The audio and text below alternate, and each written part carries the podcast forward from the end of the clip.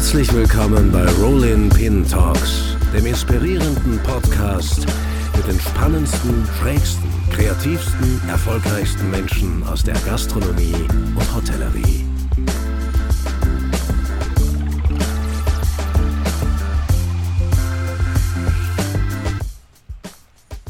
Wir machen eine kurze Werbeeinschaltung für unseren Partner Aleno. No-Shows in Restaurants sind mehr als nur ärgerlich. Sie bedeuten Umsatzverluste, Food Waste und unnötigen Personalaufwand. Aleno ändert das. Die Restaurantmanagement-Software bietet das effizienteste Reservierungssystem für die Gastronomie. Dank automatischer Erinnerungen, Kreditkartenabfrage für No-Show-Gebühren und Vorausbezahlungsmöglichkeit sind Reservierungen 100% verlässlich. Kein Umsatzverlust mehr, keine unnötigen Einkäufe und bessere Planung des Personals. Aleno für eine neue Ära der Gastronomie. Ja, dann herzlich willkommen zu einer neuen Folge Rolling Pin Talks. Unser heutiger Gast hat mir einmal gesagt, hinter dem Herd stehen ist für mich mittlerweile Entspannung. Seltsamer Satz von einem Spitzenkoch könnte man meinen, aber er ist eben nicht nur Koch, sondern so ganz nebenbei auch noch Hoteldirektor und zwar vom Orania Boutique Hotel in Berlin, einer der geschichtsträchtigsten und zugleich sicher auch polarisierendsten Institutionen deutschlandweit. Warum genau, das wird er uns gleich selbst erklären. Fest steht, er ist ein unglaublich beeindruckendes und ganz und gar wirklich inspirierendes Beispiel dafür, was in der Gastronomie alles möglich ist. Seit der Eröffnung 2017 hat er es geschafft, aus dem Orania einen internationalen Foodie-Hotspot zu machen einerseits, der aber gleichzeitig auch ein durch und durch authentischer Teil der Kreuzberger Kiezkultur ist.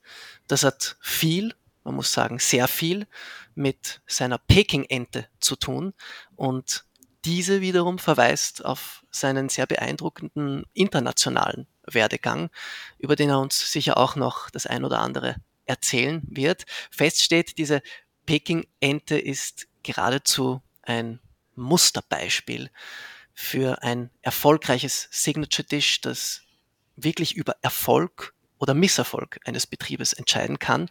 Wie ist ihm das alles gelungen? Warum hat er auch im entscheidenden Moment der klassischen Sternegastronomie den Rücken gekehrt. Warum wurden die Fenster seines Hotels zu Beginn mit Pflastersteinen beworfen und überhaupt, was sind dann jetzt auch seine weiteren Zukunftspläne? Ich freue mich unglaublich über all das heute mit ihm sprechen zu können. In diesem Sinne verlieren wir nicht mehr Zeit. Herzlich willkommen, Philipp Vogel.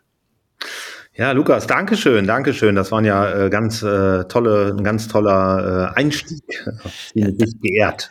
Damit jeder Bescheid weiß, ne? genau, genau. ähm, aber ich glaube trotzdem äh, nicht zu viel verraten zu haben. Es ist ja wirklich so, ähm, äh, dass du auf einen ziemlich einzigartigen Werdegang zurückblicken kannst. Ich möchte jetzt aber zu Beginn gar nicht allzu weit in die, in die Vergangenheit zurückgehen, ist vielleicht sogar ein bisschen die Gefahr jetzt auch am, am heutigen Podcast, dass es so viel auch in der Vergangenheit von dir äh, zu erzählen gibt, dass wir äh, darauf achten müssen, nicht zu sehr jetzt da in den, in den 90ern und Anfang der 2000er äh, zu versumpern. Drum fange ich gerade mit was Aktuellem an, weil ich glaube, auch das ist sehr, sehr spannend. Du kommst ja äh, frisch von Schloss Elmau.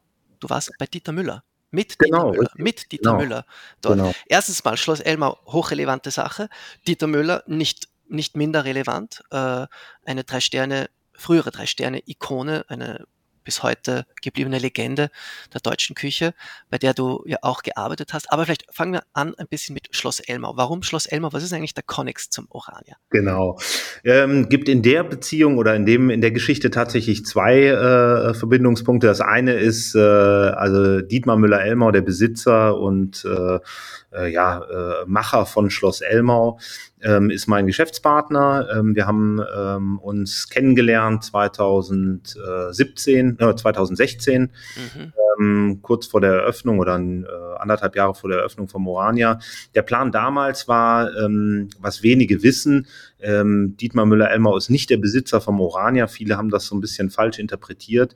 Mhm. Ein mhm. sehr guter Freund, äh, Dietrich von Bötticher, der hat das Gebäude gekauft und wollte unbedingt ein Hotel hier reinmachen.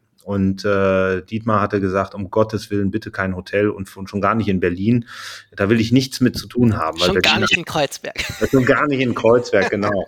Doch, Kreuzberg war tatsächlich das, was uns alle äh, ähm, am meisten daran gereizt hat, weil äh, wir sind zwar äh, in, im ersten Blick eigentlich passen wir überhaupt nicht hierhin, aber weil wir überhaupt nicht hierhin passen, passen wir so gut wie hin. Mhm, mhm. Weil Kreuzberg einfach ein absoluter Ort der Widersprüche ist. Ja. Und äh, was gibt es Schöneres als der große Widerspruch hier, äh, so ein Projekt zu machen, wie wir es sind. Ja, ja. Und ähm, als ich dann äh, äh Dietmar und Dietrich kennengelernt habe, ging es ums Restaurant ich habe mich anscheinend sehr gut verkauft, weil die beiden dann gesagt hat, haben oder äh, Herr Müller-Elmer hat dann zu, zu Herrn von Bötticher gesagt, Mensch, jetzt hast du deinen Hotelier gefunden, äh, der Philipp, der soll das alles machen, der wird das wunderbar machen, äh, der hat internationale Erfahrung, der brennt für den Job, das ist ein Gastgeber. äh, und somit sind wir, also meine Frau und ich, ans Orania Berlin gekommen äh, und dementsprechend haben wir natürlich eine, eine sehr innige Verbindung zu Elmau. Äh, ich sehe ähm, Dietmar Müller-Elmau als äh, Mentor, was die Hotellerie angeht. Also wirklich ein ähm, wahnsinnig äh, toller Mensch, der total anders denkt als die meisten Hoteliers, was mir unheimlich gut fällt, äh, gefällt mhm. und was, äh, wo ich mir auch viel schon, schon abgeschaut habe. Äh, er sagt immer, wir sind Sparringspartner, was ich ganz toll finde. Äh, von dem her, das ist die eine Legende und äh, der eine Mentor und der andere Mentor ist tatsächlich Dieter Müller, ähm, weil äh, ich habe für keinen Chef gearbeitet, äh, den ich A, jetzt heute noch, vor dem ich so viel Respekt habe und ähm, äh, auch so eine große Anerkennung ähm, vor ihm habe, weil er ist einfach ein, ein äh, ja, ein gnadenlos guter Koch, das ja. weiß jeder, ja. aber er ist noch viel mehr äh, Mensch und äh, hat noch viel mehr Werte vermittelt uns äh, in seiner Küche, die weit übers Kochen hinausgehen. Mhm. Ähm, und das ist das Tolle. Man muss dazu sagen, ähm, die Verbindung dazu ist aber auch durch den Chris Reiner entstanden. Der Chris Reiner ist äh, mit zwei Michelin-Sternen ausgezeichnet, ist in Elmau, ist auch so ein bisschen über die äh, unsere Freundschaft dann nach Elmau gekommen. Wir kennen uns schon äh, seit der Zeit bei Dieter Müller. Wir haben nie zusammengearbeitet, aber ich war kurz nach ihm in Leerbach ähm, und Chris hat dieses Event, äh, wo ich jetzt herkomme, ins Leben gerufen, hat gesagt, Mensch, wir müssen noch mal mit dem mit unserem alten Chef zusammen zusammen kochen, wir ja. zwei Freunde ja. und dann unser Chef. Und das war eine ganz tolle Veranstaltung, hat riesengroßen ja. Spaß gemacht. Ähm, und genau, deswegen bin ich äh, gerade her. Bin heute Morgen aber tatsächlich auch noch, und das darf ich auch erzählen, äh, im Bundeskanzleramt gewesen. Das äh, ist jetzt echt, also das, du, hast, du hattest das ja im Vorgespräch kurz ich habe mir gedacht, meine Güte, was kommt jetzt da? Ich möchte, da wird jetzt wirklich alles wissen. Das, was du verraten darfst, musst du uns verraten. Ja, es ist gar nicht so äh, so so geheim. Äh, es ist so, dass der Bundeskanzler tatsächlich ähm, ein äh, äh für seine Veranstaltungen mit äh, Staatsgästen äh, Caterer hat. Äh, und es gibt auch nicht nur einen exklusiven Caterer, sondern äh, das äh, ist auf mehreren Schultern äh, quasi wird das verteilt.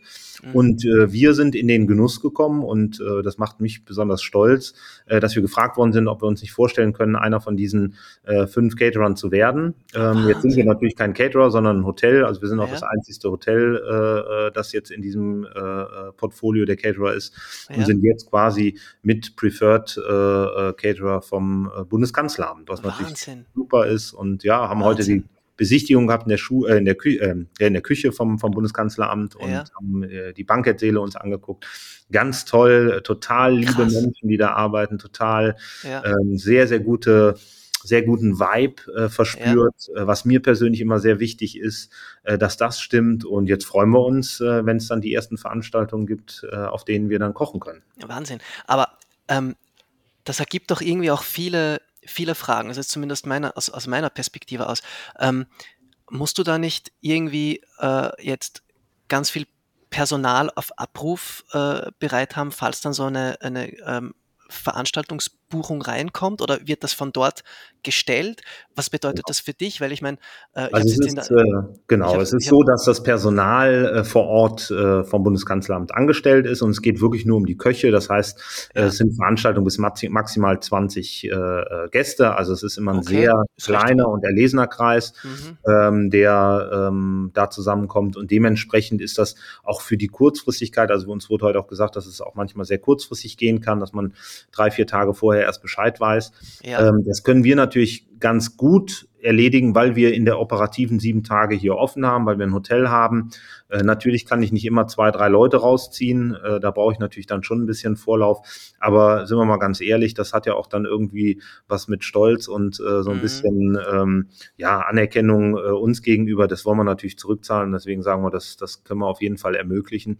Da es jetzt keine Veranstaltung mit 100 oder 200 Leuten sind, äh, ja. ist das natürlich machbar. Aber es ist ja eine tolle Ehre für uns. Gerade Berlin lebt von der Politik. Ich meine, wir sind die, die mhm. Hauptstadt und ähm, es ist äh, für mich irgendwie immer so ein, so ein Traum gewesen, ähm, gerade mit dem Orania, dass wir einfach auch mal äh, den Bundeskanzler als Gast haben. Den hatten wir schon als Gast. Wir hatten äh, damals die Bundeskanzlerin, die Frau Merkel als Gast hier.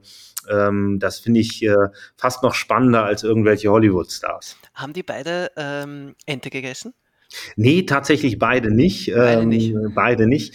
Äh, die Frau Merkel hat tatsächlich gesagt, sie will unbedingt nochmal für die, für die Ente vorbeikommen, wenn sie mehr Zeit hat. Das war jetzt vor anderthalb oder vor zwei Jahren, kurz äh, bevor sie aufgehört hat. Ich denke, sie ist jetzt äh, in der Uckermark, kennt sie jetzt auch alles. Ich hoffe, dass sie dann bald mal zurückkommt.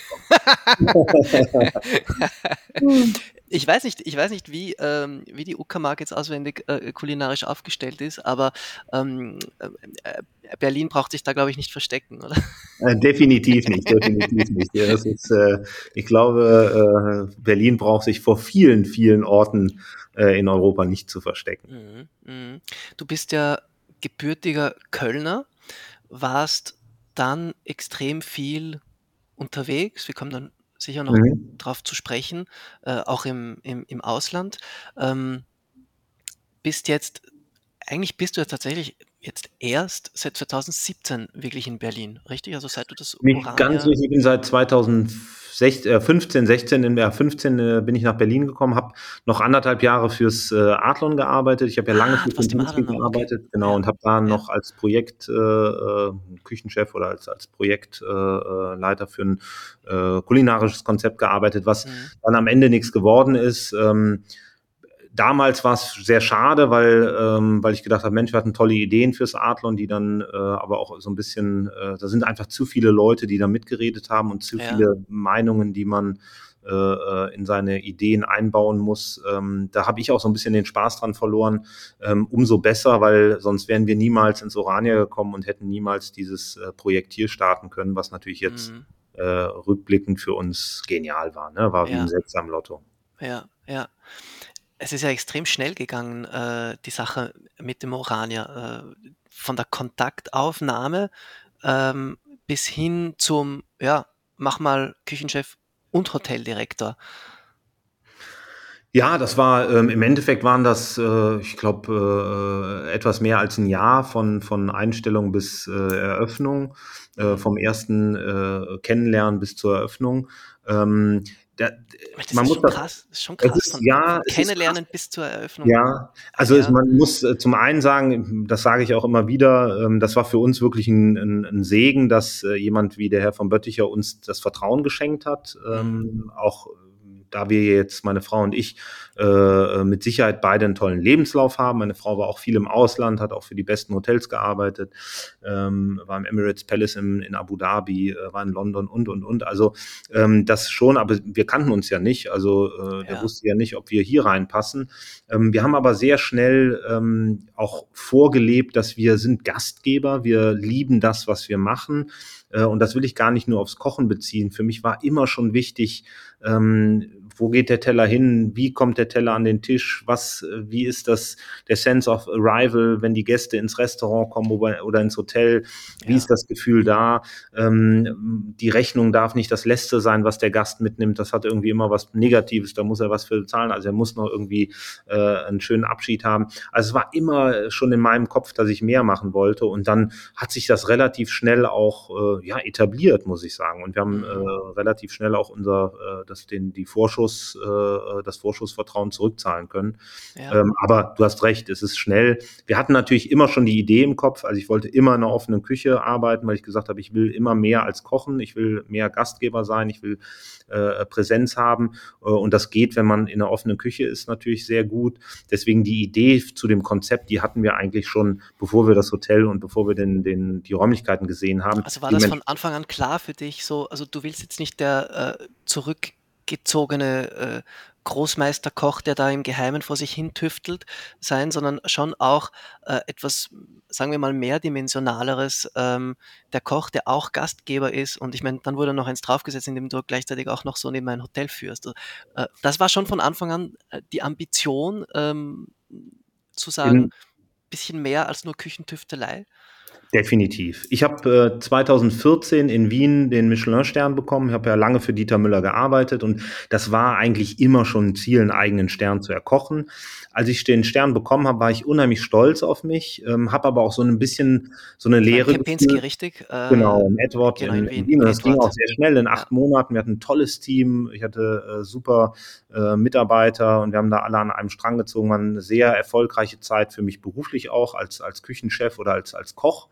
Ähm, habe dann aber irgendwo auch so eine Lehre danach verspürt und gesagt, Mensch, das ist es nicht. Du willst nicht nur äh, einen Stern oder das ist nicht das, ähm, du, du willst jetzt nicht dem zweiten Stern hinterherjagen und äh, dann vielleicht den dritten.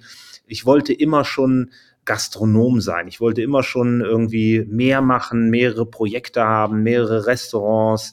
Ähm, ein ganz großes Vorbild ähm, für mich war immer schon Wolfgang Puck ähm, einfach ein, ein, äh, ja, ein äh, Multigastronom, der ähm, aber immer, wenn man ihn sieht im Fernsehen oder wenn man äh, äh, Artikel über ihn liest, der irgendwo nie die äh, Bodenhaftung verloren hat mhm. äh, und ein Macher ist. Und das hat mich immer fasziniert. Ich habe immer gerne gemacht, ich habe immer gerne Dinge äh, erschaffen, neue Dinge erschaffen. Ähm, ich muss auch sagen, ich hatte meine größte Angst mit dem Orania war, dass ich nach drei Jahren die, die, den Spaß daran verliere, weil ich wieder was Neues machen will, weil so ging es mir in der Vergangenheit oft, dass ich immer gesagt habe, oh, jetzt brauchst du wieder neue Projekte, brauchst wieder neue Herausforderungen. Drei Jahre waren immer so ein bisschen die Halbwertszeit, war das so? Ja, muss ich sagen. In, ja. in Wien war ich ein bisschen, äh, äh ja, fast drei Jahre, in, in mhm. London damals, äh, in Shanghai war ich zwei Jahre. Also es war immer so die Zeit, man hat so das Jahr, erste Jahr äh, akklimatisiert oder die ersten Monate sich akklimatisiert und dann mhm.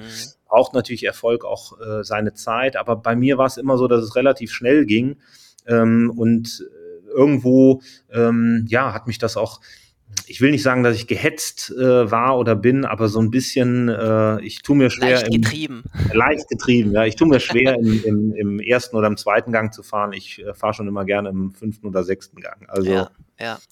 Ähm, dieses äh, diese Ambition, ähm, bisschen mehr als äh, nur in der Küche zu tüfteln. War das so richtig erst klar? Habe ich das jetzt richtig verstanden? Erst nach der Verleihung vom ersten Stern, dass du dann das Gefühl hatte ich immer schon. Also das war schon immer in mir. Ich wollte unbedingt aber diese Anerkennung ähm, und da, das ist vielleicht auch ein bisschen äh, böse, wenn ich das so sage, weil ich möchte gar nicht die Kollegen, die keine Sterne haben, da mindern. Aber für mich war eine Zeit lang war der der Stern eigentlich so die Auszeichnung, die du haben musst, dass du Anerkennung ja. bekommst. Und ich bin ja. in einer Zeit groß geworden, gastronomisch groß geworden, wo der Stern ja noch mal eine ganz in meinen Augen eine viel äh, gewichtigere Bedeutung mhm. hatte.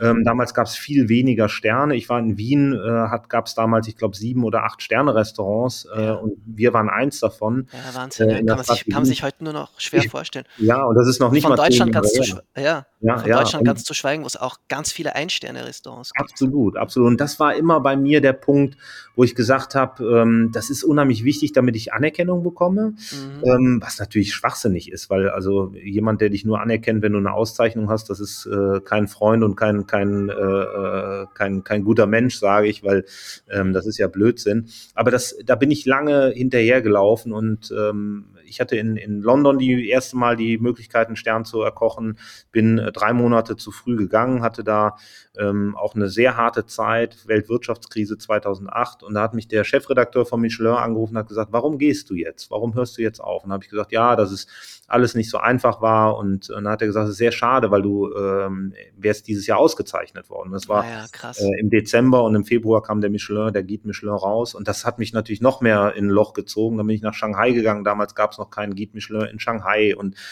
also es war immer so dieses, dieses Hinterherhetzen. Ja, ähm, als ich den Stern bekommen habe, habe ich einfach festgestellt für mich, ähm, ich bin unheimlich gerne mit Gästen und mit Mitarbeitern. Ich habe ähm, jetzt auch die meiste Zeit, die ich äh, äh, im, im Hotel bin hier, ähm, verbringe ich damit, für die Mitarbeiter da zu sein. Ich bin unheimlich gerne in der Operativen. Also ich äh, ähm, mache auch nochmal place mit und du hast es zur Einführung so schön gesagt. Wenn mir der Kopf qualmt und ich keine E-Mails mehr lesen kann und die Schnauze voll habe von irgendwelchen äh, äh, Angeboten und was weiß ich was, dann gehe ich in die Küche und habe da die ja. totale Entspannung und freue mich. Ja freue mich auch, dass man, ähm, wir haben keine Kinder, meine Frau und ich, und äh, wir sehen irgendwo, sehe ich, wenn ich jetzt mit unseren Auszubildenden, die dann ja ähm, nur das, die, die Hälfte meines Alters haben ähm, und ja, ich ja jetzt schon zu den Alten gehöre hier im Haus, äh, ist es so schön, auch da mit den jungen Menschen mitzuwachsen, zu hören und zu sehen, was für Probleme, aber auch was für Freuden die haben, was für mhm äh, äh, was in ihrem Leben wichtig ist. Und ähm, das hat mir ähm, so viel Spaß gemacht und ja. äh, deswegen äh, Sterne und Punkte sind für mich nicht mehr wichtig. Wichtig sind zufriedene Gäste und vor allem auch zu, zufriedene Mitarbeiter. Aber es war, glaube ich schon, wenn ich dir so zuhöre, wichtig, dass dieser Stern mal kam, also einfach so für die, für die Entwicklung, dass der Absolut, Stern da ja. war, war irgendwie, äh, war irgendwie schon wichtig, oder? Mein Lehrchef hat mir damals gesagt, ein guter Koch ähm, kocht einen Michelin-Stern äh, und macht den Meister. Und ich habe nie den Meister gemacht, weil ich ähm, habe eine große äh, äh, Abneigung gegen Prüfungen. Also ich habe äh, ähm, wirklich keine, nicht gerne Prüfungen gemacht und ähm, Schule war auch nicht so das, das mein Favorite. Also das habe ich alles nicht so gerne gemacht. Deswegen habe ich mich gedrückt vor Meister und dann war es noch wichtiger, dass ich in den Stern komme. Und das war seit der mhm. Lehre so. Ähm, und es ist ja auch, man muss zu alledem sagen, es ist immer noch eine ganz, ganz, ganz, ganz tolle Auszeichnung. Es ist ein toller Kreis, in dem man ja, sich da ja. bewegt. Ähm, ich finde, dass der Guide Michelin immer noch so eine ähm, sehr ähm, tolle einen tollen Ruf genießt. Man hat ja irgendwie mit, mit äh, Testern und mit, mit äh, Testforen, das ist ja immer schwieriger. Gerade in der Hotellerie sieht man jetzt auch noch, wie viele bezahlte Auszeichnungen es gibt. Das ist Wahnsinn. Ähm, und der Michelin hat da einfach nochmal so einen äh, ganz, ganz eine tolle Historie und einen tollen Stellenwert deswegen auch heute noch, auch den Auszubildenden, den ich sage, das war mit Sicherheit eins der schönsten Momente, als ich erfahren habe, dass wir einen, einen Stern haben. Ja. Und das habe ich auch sehr, sehr genossen. Aber für mich dann auch entschieden, ich möchte mehr und ich möchte auf einem guten Niveau kochen, ähm, aber auch für Gäste da sein, für Gäste. Ja, ja. Trotzdem was Interessantes. Ähm kann ich mich erinnern, äh, hattest du, du hattest einmal gesprochen über die Zeit in äh, London, du hast es jetzt vorhin schon äh, auch angesprochen gehabt, ähm, da hattest du, äh, ich glaube, für Thomas Althoff das äh, St. James Hotel äh, genau. Club äh, eröffnet. Das war ja 2008. Und ja. da warst du, ich glaube, das war so deine erste federführende Stelle. Und ähm, du hattest da mir mal gesagt, das war so ein, diese Eröffnung, das war so nervenzerrend, da hast du dir geschworen, nie wieder eine Hoteleröffnung, weil, Zitat, ich war einfach zu fertig. Ja, ja absolut, absolut. Keine zehn Jahre danach bist du Wiederholungstäter geworden. Ja, äh, noch nicht mal zehn Jahre. Das Witzige war, ich war ja gleich drei Jahre danach, habe ich äh, dann direkt weitergemacht, habe ja auch das Palais Hansen äh, Kempinski in Wien habe ich ja, ja auch stimmt. Ja, äh, mit eröffnet. Ja, auch, ja, ja, stimmt. Das also das, es ist schön, dass du das äh, ansprichst, weil es ist, war wirklich die erste Eröffnung, das waren äh, Nerven und ein, eine Energie, die da reingeflossen ist, wo ich gedacht habe, die kriege ich nie mehr wieder. Äh, ein Jahr nach der Eröffnung oder ein, ein Jahr nachdem ich London verlassen habe, hatte ich die Energie wieder. Und habe auch diesen Reiz. Es gibt fast nichts Schöneres, als von mit einem weißen Blatt Papier zu starten. Mhm. Weil du musst dir vorstellen, wenn du irgendwo als Küchenchef anfängst, wo jemand vor dir war, wenn du ein Hotel übernimmst, wo jemand vor dir schon ein Hotel gemacht hat, dann bist du immer vergleichbar. Und wir sind so, wir Menschen sind so, dass wir sehr gerne vergleichen und dann auch sagen, ach, das war aber da schöner und ach, das finde ich aber jetzt nicht mehr so schön. Und äh, das frustriert dich ja auch gewissermaßen, wenn du mhm. was Tolles machst und dann kommen alte Gäste, die sagen, ach, wissen Sie, ich habe aber das Schnitzel hier so gerne gegessen, das machen Sie jetzt nicht mehr, das finde ich blöd. Ähm, dann ist man natürlich gerade, ich bin ein sensibler Mensch, äh, dann, dann äh, mache ich mir darüber Gedanken. Und auch die Mitarbeiter, die sagen dann immer auch, das braucht man nicht probieren, das haben wir schon zehn Jahre so gemacht, das ist alles Blödsinn. Äh, jetzt kommt der nächste mit einer neuen Idee, das braucht man nicht versuchen, das funktioniert eh nicht. Und wenn man was Neues aufmacht, ist das wie ein weißes Blatt Papier. Man kann sich verwirklichen. Ja. Man macht viele Fehler. Und ähm, ich habe in den Zeiten immer gelernt, dass man aus Fehlern viel mehr lernt als aus Dingen, die man richtig macht. Ähm, das ist auch unser Credo hier ähm, für jeden Mitarbeiter. Ich sage, ihr könnt so viele Fehler machen, wie ihr wollt. Ähm, ihr müsst damit ehrlich umgehen. Das ist ganz, ganz wichtig. Das muss man lernen, dass man nicht versteckt, wenn man einen Fehler macht. Man braucht sich nicht schämen wenn man was falsch macht, weil jeder macht Fehler und es ist wichtig, dass man daraus lernt. Und bei uns jeder Gast versteht, wenn man mal einen Fehler macht und sagt, Mensch, das tut mir leid, Herr Meier, Herr Müller, das habe ich jetzt ein bisschen blöd gemacht, da habe ich was falsch annonciert oder habe ich was falsch gebucht oder was weiß ich. Da hat 99,9 mhm. Prozent der Gäste haben Verständnis dafür.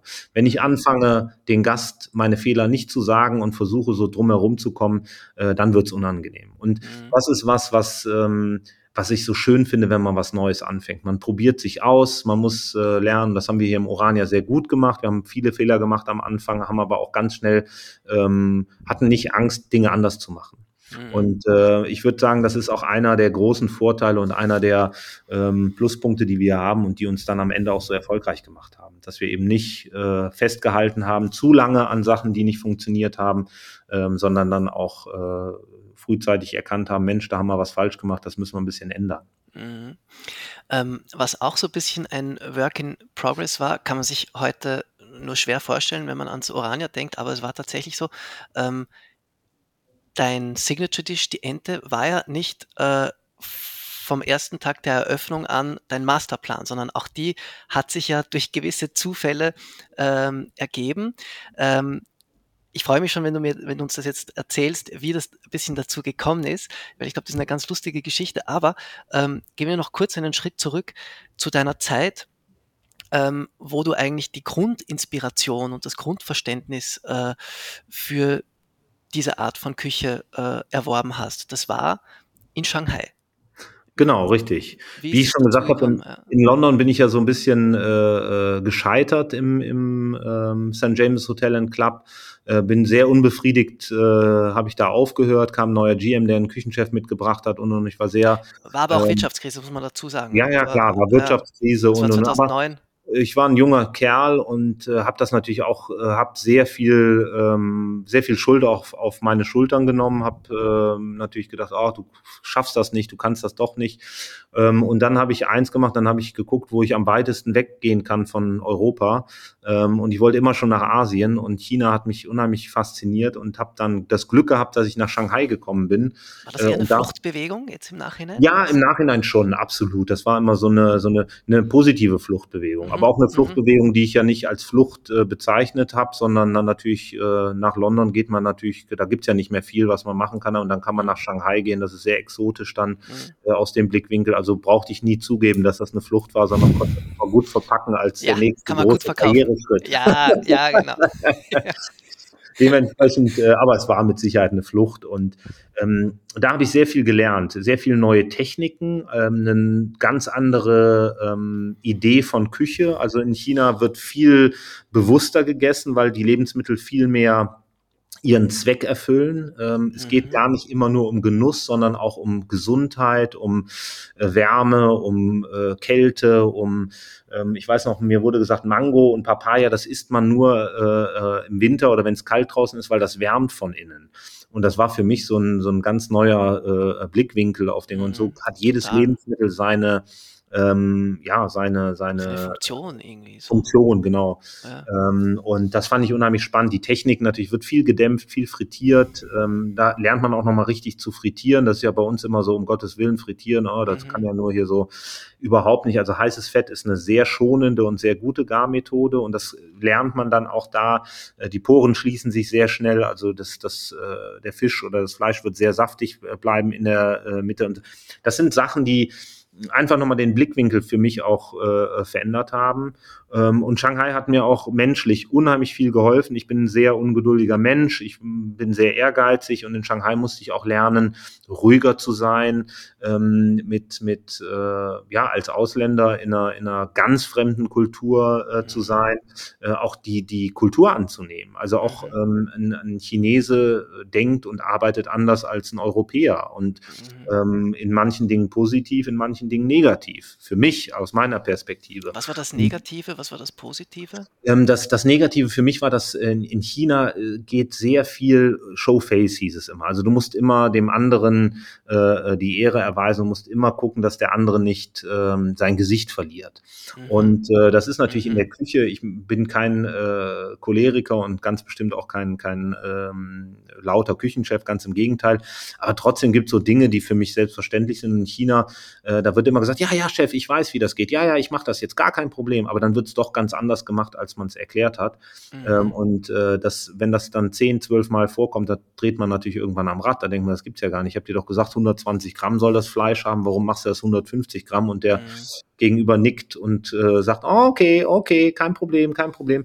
Ähm, und das war schon sehr äh, ähm, eine Geduldsprobe für mich. Ja, Ähm, War aber auch sehr schön ähm, und auch sehr ähm, hilfreich, weil man einfach, ich bin äh, da auch nochmal, ja, auch noch mal ruhiger geworden und, und äh, selbstreflektierter ähm, und war eine tolle Zeit. Und habe da natürlich dann auch die Techniken kennengelernt. Ähm, jetzt, ich war kein Peking-Enten-Spezialist in, in Shanghai, das überhaupt nicht, ähm, aber ich war in, auch, auch oft in, in äh, Peking, äh, habe da bei Dadong auch schon äh, mehrfach Ente gegessen. Das ist so der äh, Pekinger äh, Peking-Enten-Gott. Ähm, Mhm. und ja, habe das äh, mitgenommen, die Erfahrung. Äh, Wir haben dann das Orania äh, aufgemacht, hatten am Anfang so eine so eine äh, Sharing-Konzept. Ähm, sehr gut. Wir haben auch sehr, sehr gut gekocht. Wir hatten sehr gute Bewertungen, äh, was mir auch schon wieder so ein bisschen Angst gemacht hat. Auf der einen Seite ist man stolz, auf der anderen Seite denkt man, okay, das darf jetzt nicht zu, äh, zu sehr in die Richtung gehen. Das darf nicht zu aufwendig werden. Ähm, die Köche waren dann schon hoch motiviert und dann machen wir da noch eine Komponente mehr und da noch eine kleine Side-Dish und da machen wir noch, um Gottes Willen. Wir wollten ja eigentlich einfacher kochen und Also das war so das Grund, das war so das Anfangskonzept, so Genau, genau. Sharing äh, Food, Sharing, genau. ähm, bisschen asiatisch angehaucht auch oder? Ja, ich würde gar nicht sagen asiatisch. Ich habe äh, ähm, eigentlich immer, also hier habe ich immer gesagt, dass das Credo hier ist, wir kochen das, was wir selber gerne essen. Und ähm, ich mag unheimlich gern mexikanische Aromen, ich mag unheimlich gern äh, mediterrane Aromen. Ich finde wichtig, dass man, äh, also ich bin kein Freund vom zu sehr untereinander mischen. Also ähm, ich brauche jetzt nicht zwei, drei Kulturen miteinander vermischen, das äh, weniger, wobei jetzt gleich sehr widersprüchlich ist, wenn ich über die Ente erzähle. Aber so die normale Karte war dann, äh, wenn wir doch, ich sage jetzt mal, mediterrane äh, Aromen verarbeiten, dann, dann gucken wir, dass das auch mediterran bleibt und dann nicht noch Yuzu und, und äh, Mhm. also nicht, äh, andere äh, Ingredients Ingwer verwendet wird, sondern äh, dann bleiben wir vielleicht dann beim, äh, beim, beim Olivenöl oder äh, in die Richtung gehend. Und das war schon sehr gut. Also ähm, da gab es eigentlich auch gar nichts dran zu meckern. Was ich sehr schnell festgestellt habe, ist, wenn man ein Restaurant hat und wenn man kein Gourmet-Restaurant hat, also wenn man nicht auf Punkte und auf Sterne kocht, dann ähm, ist es recht einfach, äh, finde ich. Äh, entweder die Gäste kommen zu dir, weil du äh, ein Gericht besonders gut kochst, das Signature Dish, weil die sagen, Mensch, fürs Wiener Schnitzel gehe ich da und dahin. Oder du hast einen Gastgeber oder bist selber der Gastgeber, warum die Leute sagen, zu dem gehe ich. Das hat man ja oft bei unserem Lieblingsitalienern, ähm, das ist das, das klassischste äh, Beispiel, ähm, dass man sagt, ach ja, da gehe ich immer hin, ja, die Pizza ist gut und der Salat ist lecker, aber ach, das ist immer so schön, wenn der äh, Chef rauskommt, wenn ich mich mit dem noch unterhalte. Das haben wir, glaube ich, gerade aus den 80er, 90er Jahren. Ich weiß, mein Vater hatte so einen äh, Italiener, das war dann schon ein Familienfreund. Und, und, und. Ähm, und wir hatten irgendwie beides nicht. Wir hatten kein Gericht, was äh, so das eine Signature war. Und es war jetzt auch nicht so, dass ich in Berlin hier äh, unter all den anderen äh, vielen guten Gastronomen direkt rausgestochen bin. Die Leute gesagt haben, ich will jetzt unbedingt zum Philipp gehen ähm, oder zum Johannes, der damals unser, unser Restaurantleiter war. Und ähm, so kam so ein bisschen die, in mir hat so ein bisschen gebrodelt. Ich habe gesagt, okay, das müssen wir noch, wir brauchen was. Ja. Ähm, parallel dazu kam dann Weihnachten, stand vor der Tür. Wir haben 2017 im ähm, August eröffnet, Soft, Soft Opening gehabt, im September Grand Opening. Ähm, und dann habe ich gesagt, okay, wir machen klassisch äh, Ente und Gans. Ähm, und dann sagte mein damaliger Sous-Chef, äh, der Hannes Reckziegel, der sagte, ja, wo willst du denn die, die Enten machen und die Gänse? Da haben wir ja gar keinen Platz. Wir haben ja gar nicht so große Öfen da. Und da habe ich gesagt, ach, dann bestelle ich einen Peking-Entenhofen, machen wir Peking-Ente. Ja. Und das war einfach wie so ein, Wie viele Sitzplätze habt ihr noch mal, damit man sich das... Äh, über, über 80, wenn alles voll ist. Also über so 80, ja. Braucht man schon ein paar Peking. Peking ja, bra ja, braucht man was. da habe ich gesagt, machen wir Peking-Ente, ich bestelle einen Peking-Entenhofen. Und ja. ähm, da haben wir abends noch ein Bier getrunken und dann habe ich tatsächlich mal geguckt und äh, der Peking-Entenofen hat 700 Euro gekostet, was natürlich nicht viel Geld ist. Ähm, Im Nachhinein war das beste Return on Investment, was wir eh jemals hatten. Ähm, aber damals auch die 700 Euro, wir haben so viel Geld hatten wir ausgegeben für die ganze Ausstattung und und und, dass das nicht mehr ins Gewicht gefallen ist. Und dann haben wir gesagt, ja. komm, den bestellen wir jetzt den Scherz, den gönnen wir uns. Ja. Der kam dann auch, der Ofen, war viel zu groß, viel größer als angegeben. Ähm, also es war äh, eigentlich schon ein, ein bisschen eine, eine kleine Katastrophe. Der hat gerade so in die Küche gepasst, haben wir gesagt, okay, über Weihnachten, danach bauen wir den ja wieder ab. Und dann haben wir mit der Ente angefangen und wir haben lange die richtige Sorte gesucht, also die richtige Rasse gesucht, haben dann mit äh, ähm, Wolfgang Otto von Otto Gourmet äh, äh, die richtige Ente gefunden. Ähm, welche, war, welche war die richtige dann? Welche Rasse? Die Rasse ist tatsächlich Peking-Ente. Und das wusste okay. ich vorher auch nicht, die, äh, dass es tatsächlich eine Rasse gibt. Die hat Hab ein bisschen jetzt, mehr Fett. Ich ja. habe immer geglaubt, die Peking-Ente ist eine Zubereitungsform, äh, aber offenbar ja. ist es wirklich eine. eine okay, also es gibt die Rasse, Rasse. Peking-Ente. Ja, ja, ja. Peking. Ach, Okay. Und die heißt ja Peking Duck. Also man sagt auch nicht Beijing Duck, sondern macht Peking Duck. Also Peking ganz äh, witzig, ja. Aha. Also auch im, im, internationalen. Ja, und dann haben wir die Ente gemacht und wir fanden das selber total geil, weil die natürlich super lecker war, weil wir äh, stolz wie Oscar waren, dass wir gesagt haben, Mensch, wir als, als Langnasen, sage ich jetzt mal so salopp, haben wir doch noch Peking Ente gemacht ähm, haben die Weihnachten gemacht, aber ganz anders. Also wir haben wirklich die Ente gemacht, haben die äh, ähm, Brust runtergenommen mit dieser Haut, mit dieser Peking-Entenhaut, die wir dran gelassen haben, haben das serviert. Das fanden die Gäste total stark, hatten Spaß daran nach Weihnachten. Also wir hatten auch Leute, die das scheiße fanden, muss ich auch ganz ehrlich sagen. Gab den einen oder anderen. Ich weiß noch, der Pressesprecher von der Bundeskanzlerin, der war Stammgast damals hier. Äh, der ist ja jetzt, glaube ich, äh, ähm, Botschafter in Israel, wenn mich nicht alles täuschen. Der war hier und der war, sagte, nee, also das war jetzt irgendwie ganz komisch. Ich habe gedacht, ich kriege jetzt hier eine normale Ente und dann kriege ich so komisch da, so halb asiatisch und nee, das war überhaupt nicht meins. Also man hatte äh, alle Seiten, aber ja. überwiegend positiv. Und dann haben wir den Entenofen abgebaut und dann haben wir immer mehr Anrufer gehabt, die gesagt haben, ich will mal die Ente probieren. Und dann haben wir uns gedacht, okay, ähm, das ist der Signature, das machen wir jetzt zum Signature und ähm, haben dann lange wirklich mit dem ganzen Team an diesem Menü gearbeitet. Und zwar wichtig, ich habe gesagt, es ist wichtig, dass wir das ganze Tier verarbeiten, dass wir nachhaltig denken. Ähm, also ihr habt dann sozusagen von diesem Tisch, dann äh, hast du auch die Entscheidung, Entscheidung gefällt, dass ähm, daraus auch ein ganzes Menü gemacht wird. Also, genau, man, genau. Weil wenn wir Ente, dann haben wir, dann machen wir die ganze Ente. Und ganze, dann ja fand ich das immer spannend, wenn man ähm, mal ein Thema hat äh, mhm. in der Küche und das durchzieht. Und ich habe gesagt, dann ist das halt die Ente und äh, mal gucken, wie es läuft. Wir haben ja gesagt, wir haben ja nichts zu verlieren. Und ja. wenn die Leute sagen, ich habe keine Lust, vier Gänge Ente zu essen, dann wissen wir das schnell und dann machen wir wieder was Neues.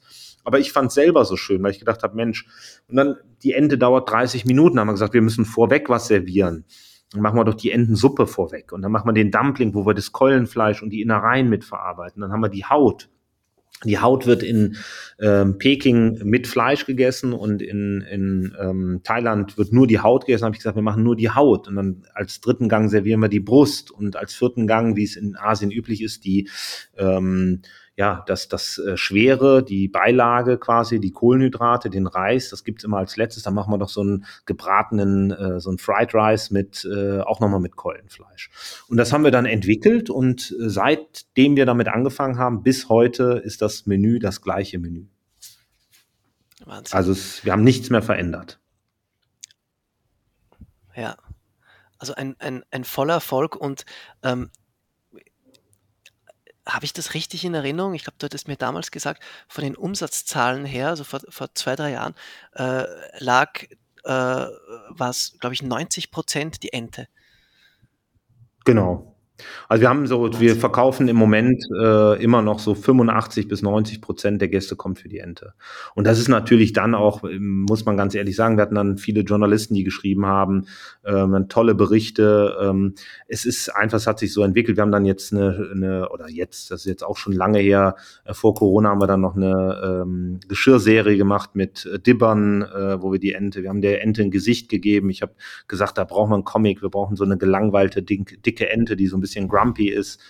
Äh. Die ist dann, hat dann auch noch ein Gesicht bekommen. Also wir haben das Ganze wirklich vom, vom Gericht auch in eine Marke projiziert ähm, und das hat mir super viel Spaß gemacht.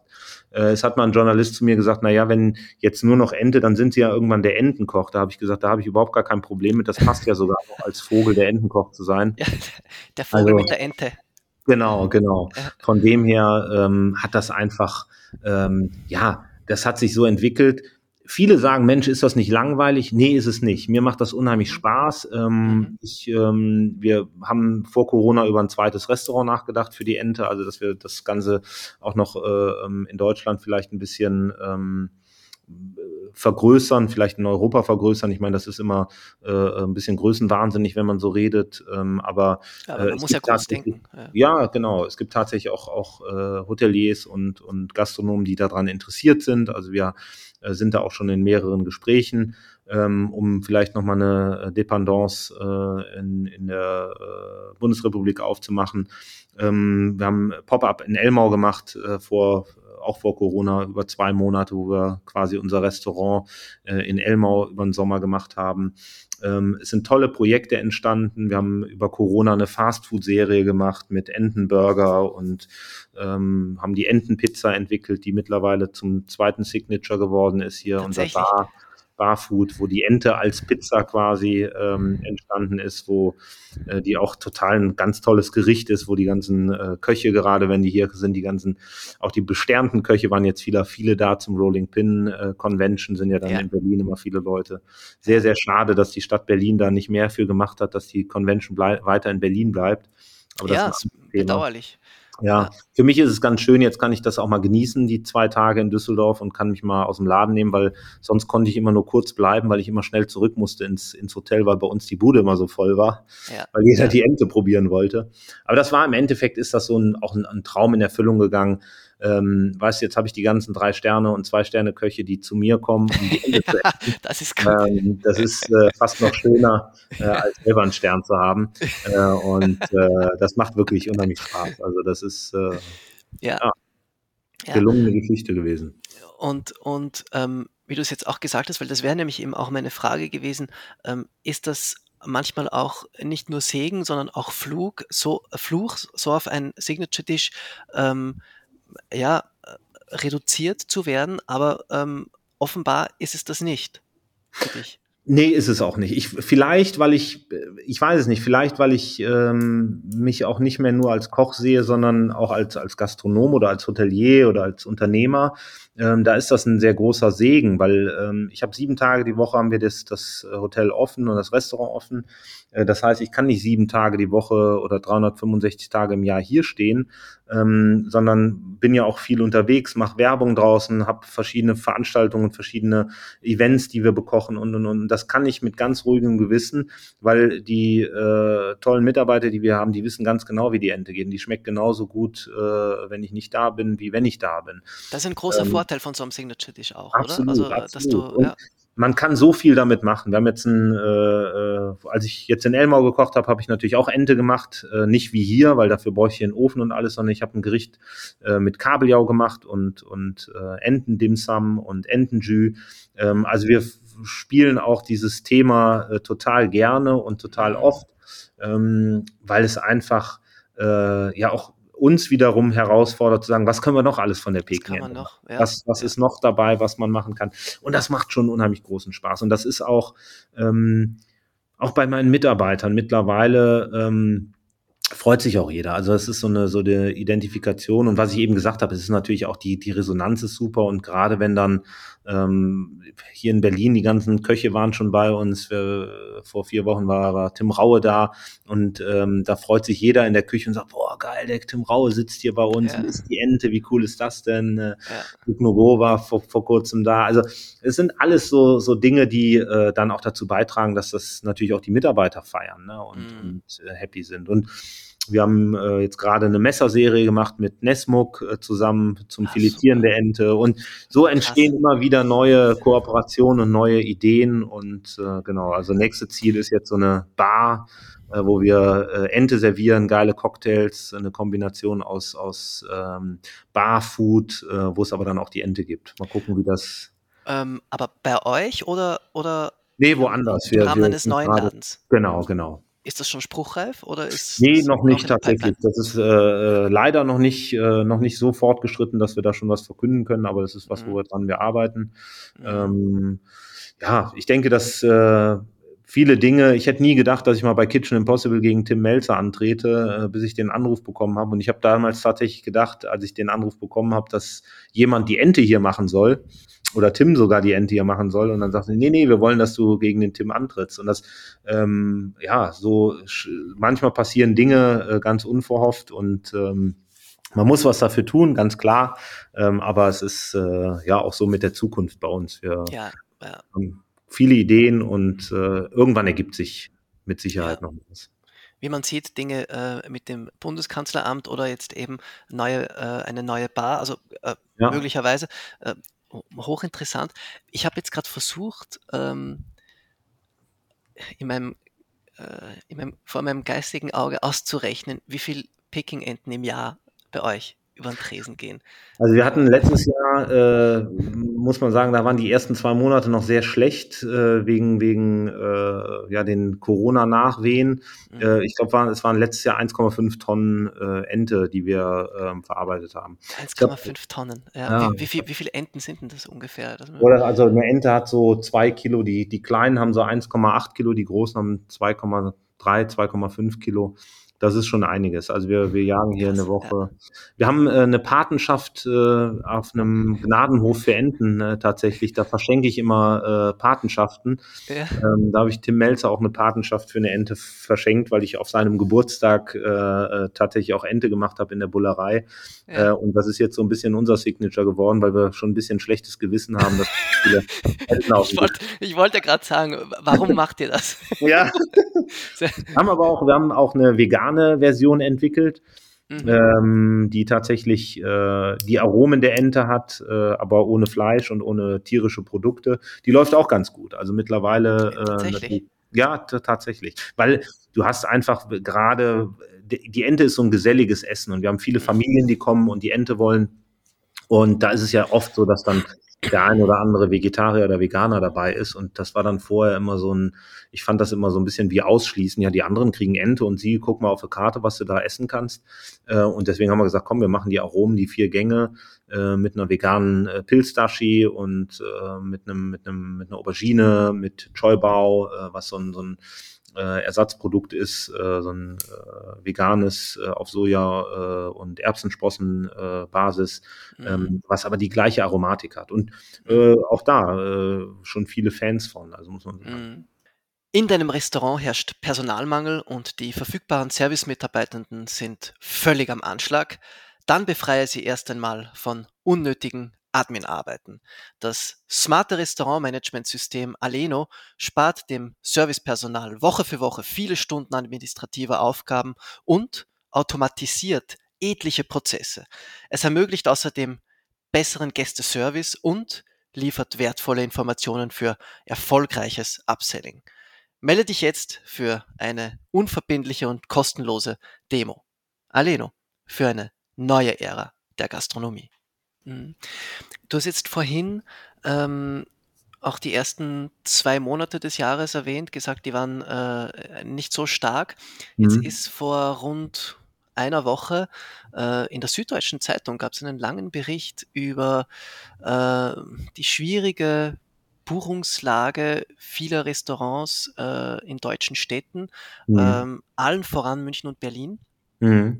Ähm, wir haben es jetzt auch äh, alle mitbekommen, dass das ernst äh, äh schließen wird, dass andere hm, Berliner Gastronomen äh, schon auch sagen, äh, es ist gerade schwierig. Man merkt auch, eine gewisse Diversität oder diese Diversifizierung des Angebots findet statt. Ähm, wie ist die Lage in Berlin? Ich glaube, jemand wie du hat da ganz gute Fühler und kann das auch Mhm. ziemlich genau sagen. Ist es tatsächlich ähm, schwierig gewesen jetzt die letzten, ja, die letzten zehn Ja, Monate? also Oder? d- dass, dass sich generell, das muss man ja sagen, durch Corona und äh, ich glaube, das haben jetzt auch schon viele Leute gesagt, Corona war so ein bisschen für die Gastronomen und, und Hotelleries ein, ein Brandbeschleuniger, Mhm. der eigentlich ja keine neuen Probleme gebracht hat, sondern alte Probleme viel schneller zum, zum Vorschein gebracht hat. Ich muss sagen, zum einen finde ich das gut, dass das passiert ist, ähm, weil so wie äh, teilweise noch in der Hotellerie und in der Gastronomie gearbeitet wurde und mit Mitarbeitern umgegangen wurde und wird, das ist überhaupt nicht mehr zeitgemäß. Da kann man sich jetzt auch, da kann man einen eigenen Podcast drüber machen, da braucht man nicht äh, das alles wieder aufzubearbeiten. Aber da musste sich was ändern. Äh, ob das am Lohngefüge ist, an, dem, an der Art und Weise, wie man mit Mitarbeitern umgeht, ähm, das war ganz wichtig. Man muss auch sagen, es war wichtig für uns, dass wir auch Gastronomen, dass die Gäste, unsere Gäste auch ein Verständnis dafür entwickeln, was sowas kostet. Also wenn der Klempner bei dir zu Hause äh, dir 80 Euro Anfahrt äh, berechnet und dann äh, 40 Euro für die Teile und nochmal 120 Euro für die Arbeitsstunden, dann äh, nimmst du das so hin, unterschreibst das und sagst, ja, das ist normal. Äh, wenn du in ein Restaurant gehst und ähm, die Ente in dem Fall äh, 10 Euro teurer wird äh, über, über drei Jahre, dann sagst du, ah, warum ist die so teuer? Was soll das Ja. denn? Ähm, die wird auch hier hingebracht. Also wenn ich das aufklamüsere, dann müsste ich wahrscheinlich äh, 100 Euro für das Tier nehmen. Ähm, von dem her äh, war Corona in dem Fall ein, ein positiver äh, Aspekt. Es ist natürlich so, dass die Gastronomie schon immer, äh, also wer Gastronom wird, ähm, der soll sich das dreimal überlegen. Ich habe viele Kunden, viele Gäste, die sehr, sehr reich sind, die dann immer sagen, ach, ich würde gerne ein Restaurant aufmachen. Ich sage, hör auf, du kannst anders Geld verbrennen, aber mach das nicht in der Gastronomie. Weil das ist einfach, das muss man sagen, erfolgreiche Gastronomie hat einfach nicht diesen riesengroßen Gewinn äh, äh, wie äh, andere Unternehmen die haben. Ähm, du brauchst viel Leidenschaft dafür. Jetzt ist es tatsächlich so, dass ähm, natürlich auch Gastronomie Genuss ist und Genuss ist das erste, was wir äh, ja, wo wir uns selber mit geißeln und selber streichen, wenn es uns nicht gut geht. Mhm. Dementsprechend sieht man an uns natürlich auch immer wieder, wenn es der Gesellschaft nicht so gut geht und dass wir sind gerade in einer Phase ähm, von Verunsicherung, von politischer Verunsicherung. Ähm, wir sind Teuerung. Ja, es wird alles teurer, obwohl ähm, ja, das, das äh, wird sich, glaube ich, in den nächsten Monaten und, und im nächsten Jahr dann auch nochmal zeigen. Und äh, das leider Gottes äh, schafft nicht jeder. Ähm, jetzt profitieren wir davon. Wir, ich hier mit unserem Haus profitiert gerade so ein bisschen von der Krise, weil wir viele Gäste bekommen, die vielleicht vorher noch einmal die Woche ins Zwei-Sterne-Restaurant gegangen sind ähm, jetzt aber nicht mehr bereit sind, 300 Euro Ja. pro Person zu zahlen oder 400 Ja. Euro pro Person, die kommen dann lieber zu uns, kriegen auch Zum- eine gute zum- Flasche Wein. Zum guten, gehobenen Mittelbau, das Genau, aber, wo man genau. trotzdem so ja, Man kann 100 Euro weniger sitzen. zahlt jetzt. Genau, und, genau, ja, genau. Und äh, das ist so dieser äh, Aspekt. Uns brechen natürlich aber auch Gäste weg, das muss man auch sagen, die vorher noch gekommen sind und sich das gegönnt haben, die das jetzt auch nicht mehr machen. Also es ist so ein Mhm, Kommen und mhm. Gehen. Ähm, ich sehe es hier in Berlin, ähm, es ist ein sehr, sehr, sehr, sehr harter Markt. Also man, Mhm. äh, Berlin ist immer, hat so den, den, den äh, Party- und, und Genussruf. Ähm, da steckt viel Arbeit dahinter. Also das ist schon nicht, nicht so einfach. Ähm, es passiert so gerade ein bisschen dieses, oder nicht gerade, ich glaube, in den letzten 20 Jahren hat sich das äh, auch in eine, eine Richtung entwickelt. Früher musste man sehr gut kochen, um als Koch erfolgreich zu sein. Heute muss man sehr gut kochen, muss aber auch sehr gutes Verständnis von Sales und Marketing haben. Mhm. Äh, Und gerade Marketing ist ganz, ganz wichtig. Du brauchst eine gute Geschichte. Du musst laut sein nach außen hin, wenn du äh, in den Top-Positionen mitschwimmen willst. Es gibt viele Bewertungsmöglichkeiten. Du, es gibt viele Listen. Ähm, man muss präsent sein. Das ist sehr viel Arbeit. Das vergessen viele. Äh, gerade der Neid in Deutschland ist, ist sehr groß. Also viele Leute sagen, ach Mensch, ja, du hast da, dir ist alles dazugelaufen. Du hast da dein Hotel mit deiner Ente. Ähm, ich bin jeden Tag hier. Ich bin jeden Tag äh, äh, 12, 13, 14 Stunden hier. Also das darf man einfach auch nicht vergessen. Ich mache das Sieben sehr Tage gern. Woche, viel. Sieben Tage, genau, bin auch äh, oft mal einen sechsten Tag da. Ähm, das ist ähm, in unserer Zeit mit Instagram und den schönen Bildern und dieser schönen äh, äh Fake-Welt wird das schnell vergessen. Mhm. Ähm, Mhm. Und natürlich, ich finde es sehr schade, also gerade was das Ernst betrifft, ein Laden, den ich, äh, der äh, am Anfang auch von mir, wo ich gesagt habe, auch ich weiß nicht, ob ich da unbedingt hin muss. Ich war da essen, ich war super begeistert. Also ich habe äh, selten eine so äh, äh, präzise, tolle Küche auf den Punkt, äh, wahnsinnig tolle Qualität, ähm, eine tolle Geschichte. Äh, man sieht, dass ähm, wahrscheinlich, und das ist jetzt so meine Vermutung, dass die, dass das Marketingverständnis nicht groß genug war und dass das einfach am Ende auch gefehlt hat, weil Mhm. Ähm, es ist nicht nur der Preis und es ist nicht nur, dass das dass, äh, teuer war oder was, ähm, weil das war im Endeffekt für das, was man da bekommen hat, war es nicht teuer für die Die Produkte. Preis-Leistung ist de facto gerade in Läden wie, wie, wie dem Ernst oder ich weiß noch, das Nobelhart oder so, ist ja die Ja. Preis-Leistung jetzt ähm, nichts, wo man sagt, um Gottes Willen. Ja, Ja, ja, ja. Gibt es äh, viel, viel krassere Beispiele. Absolut, absolut. Äh, Aber da sieht man dann auch, dass es am Ende äh, das Gesamtpaket ist. Und ähm, ich muss immer sagen, Tim Raue ist ein großes Vorbild für mich, was das angeht. Ich habe äh, äh, sehr früh für mich festgestellt, dass das, was er macht, sehr clever und sehr, ein, ein, ein, ich glaube, er ist ähm, noch ein größerer Geschäftsmann, als er eigentlich ein Koch ist. Und ähm, der hat sehr schnell begriffen, worauf es ankommt. Und deswegen ist Mhm. äh, er auch sehr erfolgreich mit dem, was er macht. mhm. Natürlich ist er qualitativ auch auf einem äh, sehr, sehr hohen Niveau. Ähm, das muss er auch. Das ist auch viel harte Arbeit. Aber er kann halt einfach, er hat sich auch sehr, sehr gut verkauft. Und ähm, ich finde es immer lustig, wenn Leute sagen, ach ja, der Raue, äh, den, ich kann den nicht mehr sehen oder oh, der geht mir auf die Nerven. Äh, ich finde, das ist eins der größten deutschen Beispiele ähm, für einen erfolgreichen Gastronomen. Und da muss man, das muss man einfach eingestehen. Absolut. Äh, und das ist viel Storytelling und viel, ähm, ja, auch äh, äh, viel da an, an Beziehungen arbeiten und äh, das ist sehr, sehr wichtig. Das haben wir sehr, sehr lange vernachlässigt, gerade in der Küche. Mhm. Deswegen die momentane Situation, ich finde es auf der einen Seite schade, ähm, auf der anderen Seite, und das ist vielleicht auch ein bisschen äh, äh, frech, wenn ich das so sage, äh, in der Hotellerie hat es uns, natürlich tut es uns auch ganz gut, wenn vielleicht das eine oder andere Hotel äh, wieder dicht macht hier in Berlin.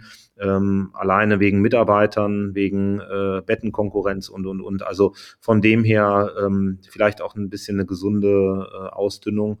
Und ja, hoffen wir, dass wir nicht so viele gute Restaurants verlieren, sondern lieber die, die nicht so gut sind. Ja, ja. Äh, und äh, hoffen wir dann auch, dass die, ähm, die Mitarbeiter, die äh, Köche, äh, die vielleicht jetzt in dem Projekt nicht mehr äh, beteiligt sein können, dass die einfach andere tolle Sachen machen, dass die weiter ermutigt sind, so tolle Projekte auch wie das Ernst wieder Mhm. äh, zu machen. Also und auch, dass die Mhm. junge Generation, die nachkommt, auch Bock hat und weiterhin auch dafür kämpft.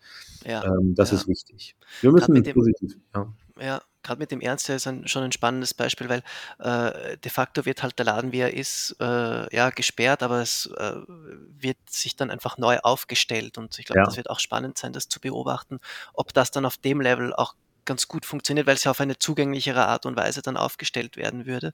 Ja. Ähm, spannend auf jeden Fall. Auch sehr interessant zu sehen, dass ähm, gerade äh, ein Laden in der Preisklasse wie eurer äh, ein bisschen Nutznießer einer solchen Entwicklung auch ist. Sehr Mhm. nachvollziehbar jetzt von dir, von dir auch dargestellt worden. Ja. Ja. Ja, ja, total. Also es ist, äh, ähm, es ist immer, also ich, wenn wir unserem äh, äh, Owner, wenn wir uns mit Herrn von Bötticher unterhalten, äh, wir haben von vornherein gesagt, also ein Hotel mit 41 Zimmern und so einem großen Restaurant mit so einer großen Bar, ähm, also ähm, da wird man nicht steinreich von. Ähm, ihm war immer wichtig, dass das Gebäude mit Leben gefüllt wird und dass das Mhm. äh, Projekt hier kein Projekt für eine kurze Zeit ist, sondern eine langfristige Geschichte ist. Und am Ende muss ich das tragen. Am Ende müssen wir äh, natürlich auch äh, Pacht bezahlen und und und. Aber äh, am Ende ähm, haben wir einen sehr fairen äh, Inhaber, einen sehr äh, guten und sehr ähm, ja, visionären Inhaber. Ähm, und das hat uns natürlich unheimlich viel geholfen. Ähm, und das ist, glaube ich, auch das, was viele große Ketten falsch machen. Da wird immer nur auf Return on Investment, es ist immer nur wichtig, dass man besser ist als das Jahr zuvor das macht auch so ein bisschen diese Hotellerie kaputt. Ja. Ähm, und das ist so was, was meine Frau und ich für uns entschieden haben. Wir haben sehr viel, äh, oder wir haben lange für Kempinski gearbeitet. Wir haben äh, auch Kempinski viel zu verdanken. Aber für uns war das nicht mehr der Weg, den wir gehen wollten. Wir wollten einfach mehr Gastgeber sein und mehr äh, individuell auf unsere Gäste eingehen können. Und äh, das ist eine Entwicklung, die ähm, natürlich für uns hier super äh, positiv war, äh, auch mit dem Stress, den wir am Anfang mit der linken Szene hatten. Du hattest es äh, äh, eingangs äh, kurz erwähnt. Ähm, wir haben Prügel bekommen, weil wir auch was ganz anderes waren und hier an einem. Ort sind, der äh, auch eine andere historische Geschichte hat. Ähm, aber das haben wir auch überstanden und wir haben das mit, mit viel ähm, Hingabe und viel äh, ja auch vielen Projekten, die wir äh, unterhalb des, des PR-Radars gemacht haben, ob das Obdachlosenküche war, ob das für die Kindergärten gekocht und und und. Also wir haben viel gemacht, äh, um mhm. auch was zurückzuzahlen. Das ist auch wichtig. Das finde ja. ich wichtig. Man ja. muss, äh, wir haben eine Verantwortung als äh, Arbeitgeber und egal, ob ich einen kleinen, eine kleine Boutique habe oder ein Restaurant, man muss gucken, Nachhaltigkeit ist nicht nur das Produkt, was auf dem Teller ist, nachhaltig ist auch der Umgang mit den Mitarbeitern, der Umgang ja. mit der Nachbarschaft ähm, und äh, das gehört alles dazu. Ja, ist ja wirklich spannend, haben wir, äh, ist ein bisschen untergegangen jetzt, aber ähm, bei der Eröffnung seid ihr ja wirklich von der, von der linken Szene äh, äh, stark attackiert, jetzt im wahrsten Sinne des Wortes mhm. attackiert worden, also mit äh, äh, Pflastersteinen, die in die Scheiben geworfen wurden und so, weil man gesagt hat, ja, was soll jetzt da so ein Schnöselhotel da mitten in unserem äh, in unserem Antifa-Kit. Ja? Mhm. Und ja, ja. Äh, trotzdem sehr beeindruckend, wie sich das dann stark konsolidiert hat. Und ich wette, dass äh, der ein oder andere, der vor ein paar Jahren noch äh, Steine in die Scheiben geschmissen hat, äh, schon äh, bei dir Peking-Ente gegessen hat. Inkognito dann, inkognito. inkognito das äh, ja. weiß ich nicht, das weiß ich nicht. Aber es ist es gibt viele Kritiker, die am Anfang waren, auch, auch Nachbarn, die gesagt haben, das muss nicht sein, die jetzt Gäste sind und sagen, naja, ähm, so wie ihr das macht, ist das toll und ihr habt einen, einen, einen äh, sehr guten ähm, einen sehr guten Bezug zum Kiez hergestellt. Es gibt immer noch Leute, die sagen, ihr gehört hier nicht hin, verpisst euch. Das ja, äh, wird es immer. immer geben, ja. ja. Ähm, aber wir haben das doch ganz gut äh, hinbekommen und äh, bin tatsächlich jetzt auch von einer, äh, da darf ich nicht drüber reden, wer das war, aber mich hat ein Hotelier angerufen, der auch ein Hotel in einer schwierigen äh, Gegend aufmachen möchte äh, und der hat dann gefragt, ob ich ihn beraten kann äh, ähm, in Bezug auf, auf äh, äh ja. linke Szene und, und Hotelangriffen. Und das war ganz lustig, weil ich gesagt habe, ja. um Gottes Willen, ich bin ja äh, Hotelier und das müsst, du musst ja selber deinen Weg finden. Ja, ähm, ja. Also das ist, ja, aber ein paar Learnings kannst du sicher mitgeben oder einfach mit erzählen, wie, Sicherheit, wie es bei euch war. Und ich glaube, ihr habt da schon gewisse Maßnahmen auch getroffen gehabt mit Konzerten und das Ganze als ein bisschen kultureller, kulturellen Space zu positionieren, das nimmt ja schon mal recht viel Wind aus den Segeln vieler Kritiker. Ja, so, also ja, das war ja absolut. schon ein ganz intelligenter absolut. Move. Ähm, als Abschlussfrage, lieber Philipp, bisschen so eine Zukunfts, ähm, ein Zukunftsausblick. Gibt es was, äh, was ihr jetzt unmittelbar noch vorhabt? Äh, ähm, hast es ein bisschen angesprochen. Äh, kommt vielleicht was Richtung Bar. Äh, ich glaube, die Peking Inter als Branding hat durchaus das Zeug, äh, ja, jenseits von Berlin auch erfolgreich zu sein. Aber gibt es sonst so gewisse Dinge oder Wünsche, die du die du hast und äh, so ein bisschen in die Zukunft hinein, einen Blick hineinwagen. Also Wünsche gibt es sehr viele. Ich habe eben schon gesagt, dass ich so äh, ein bisschen rastlos bin ähm, im beruflichen Sinne.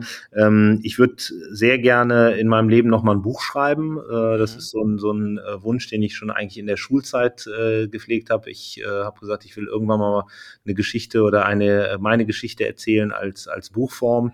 Ähm, wie gesagt, der große Traum, und das wird mit Sicherheit auch äh, früher oder später passieren, ist einfach noch ein zweites äh, Restaurant, Bar, ein zweites Konzept, was auf der Ente äh, basiert. Ähm, das muss ich sagen. Ich habe die, die Zeit mit, mit, mit und gegen Tim Melzer sehr genossen. ich würde mich auf eine, auf eine Revanche freuen, würde auch gerne mal einen Gast zu oder einen Koch zu Gast haben, der vielleicht mal hier bei uns was nachkochen muss. Äh, ist eine ganz tolle Erfahrung gewesen und ein ganz tolles Team auch, das Kitchen Impossible Team. Mhm. Und ich habe tatsächlich zum Jürgen gesagt, als er äh, jetzt Berlin verlassen hat, habe ich gesagt, also äh, irgendwann will ich auch nochmal auf der Rolling Pin Bühne stehen und äh, ähm, vielleicht meine, meine Geschichte erzählen, äh, vielleicht auch mal die Peking-Ente machen. Äh, das sind schon so Sachen, äh, die, die mir am Herzen liegen und äh, ich finde es toll, was äh, für, die, für, die, für den Nachwuchs alles gemacht wird ähm, und äh, will mich da auch mehr engagieren und ähm, merke jetzt auch, dass ich äh, ja, dass da mit Sicherheit noch viel äh, viel Potenzial ist. Ja. Und auch im Hotellerie. Also ich bin äh, werde jetzt langsam immer mehr Hotelier, äh, werde mich der Rolle bewusst. Äh, meine Frau war das ja schon von von äh, Geburt an, sage ich schon fast. Also sie war das ja schon immer äh, und ich wachse da gerade rein und äh, merke auch, dass da sehr viel Bedarf ist. Es ist eine sehr Männerdomäne, alte wenn man das so sagen kann, alte weiße Mann-Domäne, die, die Hotellerie. Und ich glaube, ähm, dass man auch viel mehr machen muss. Man darf nicht immer so nur motzen.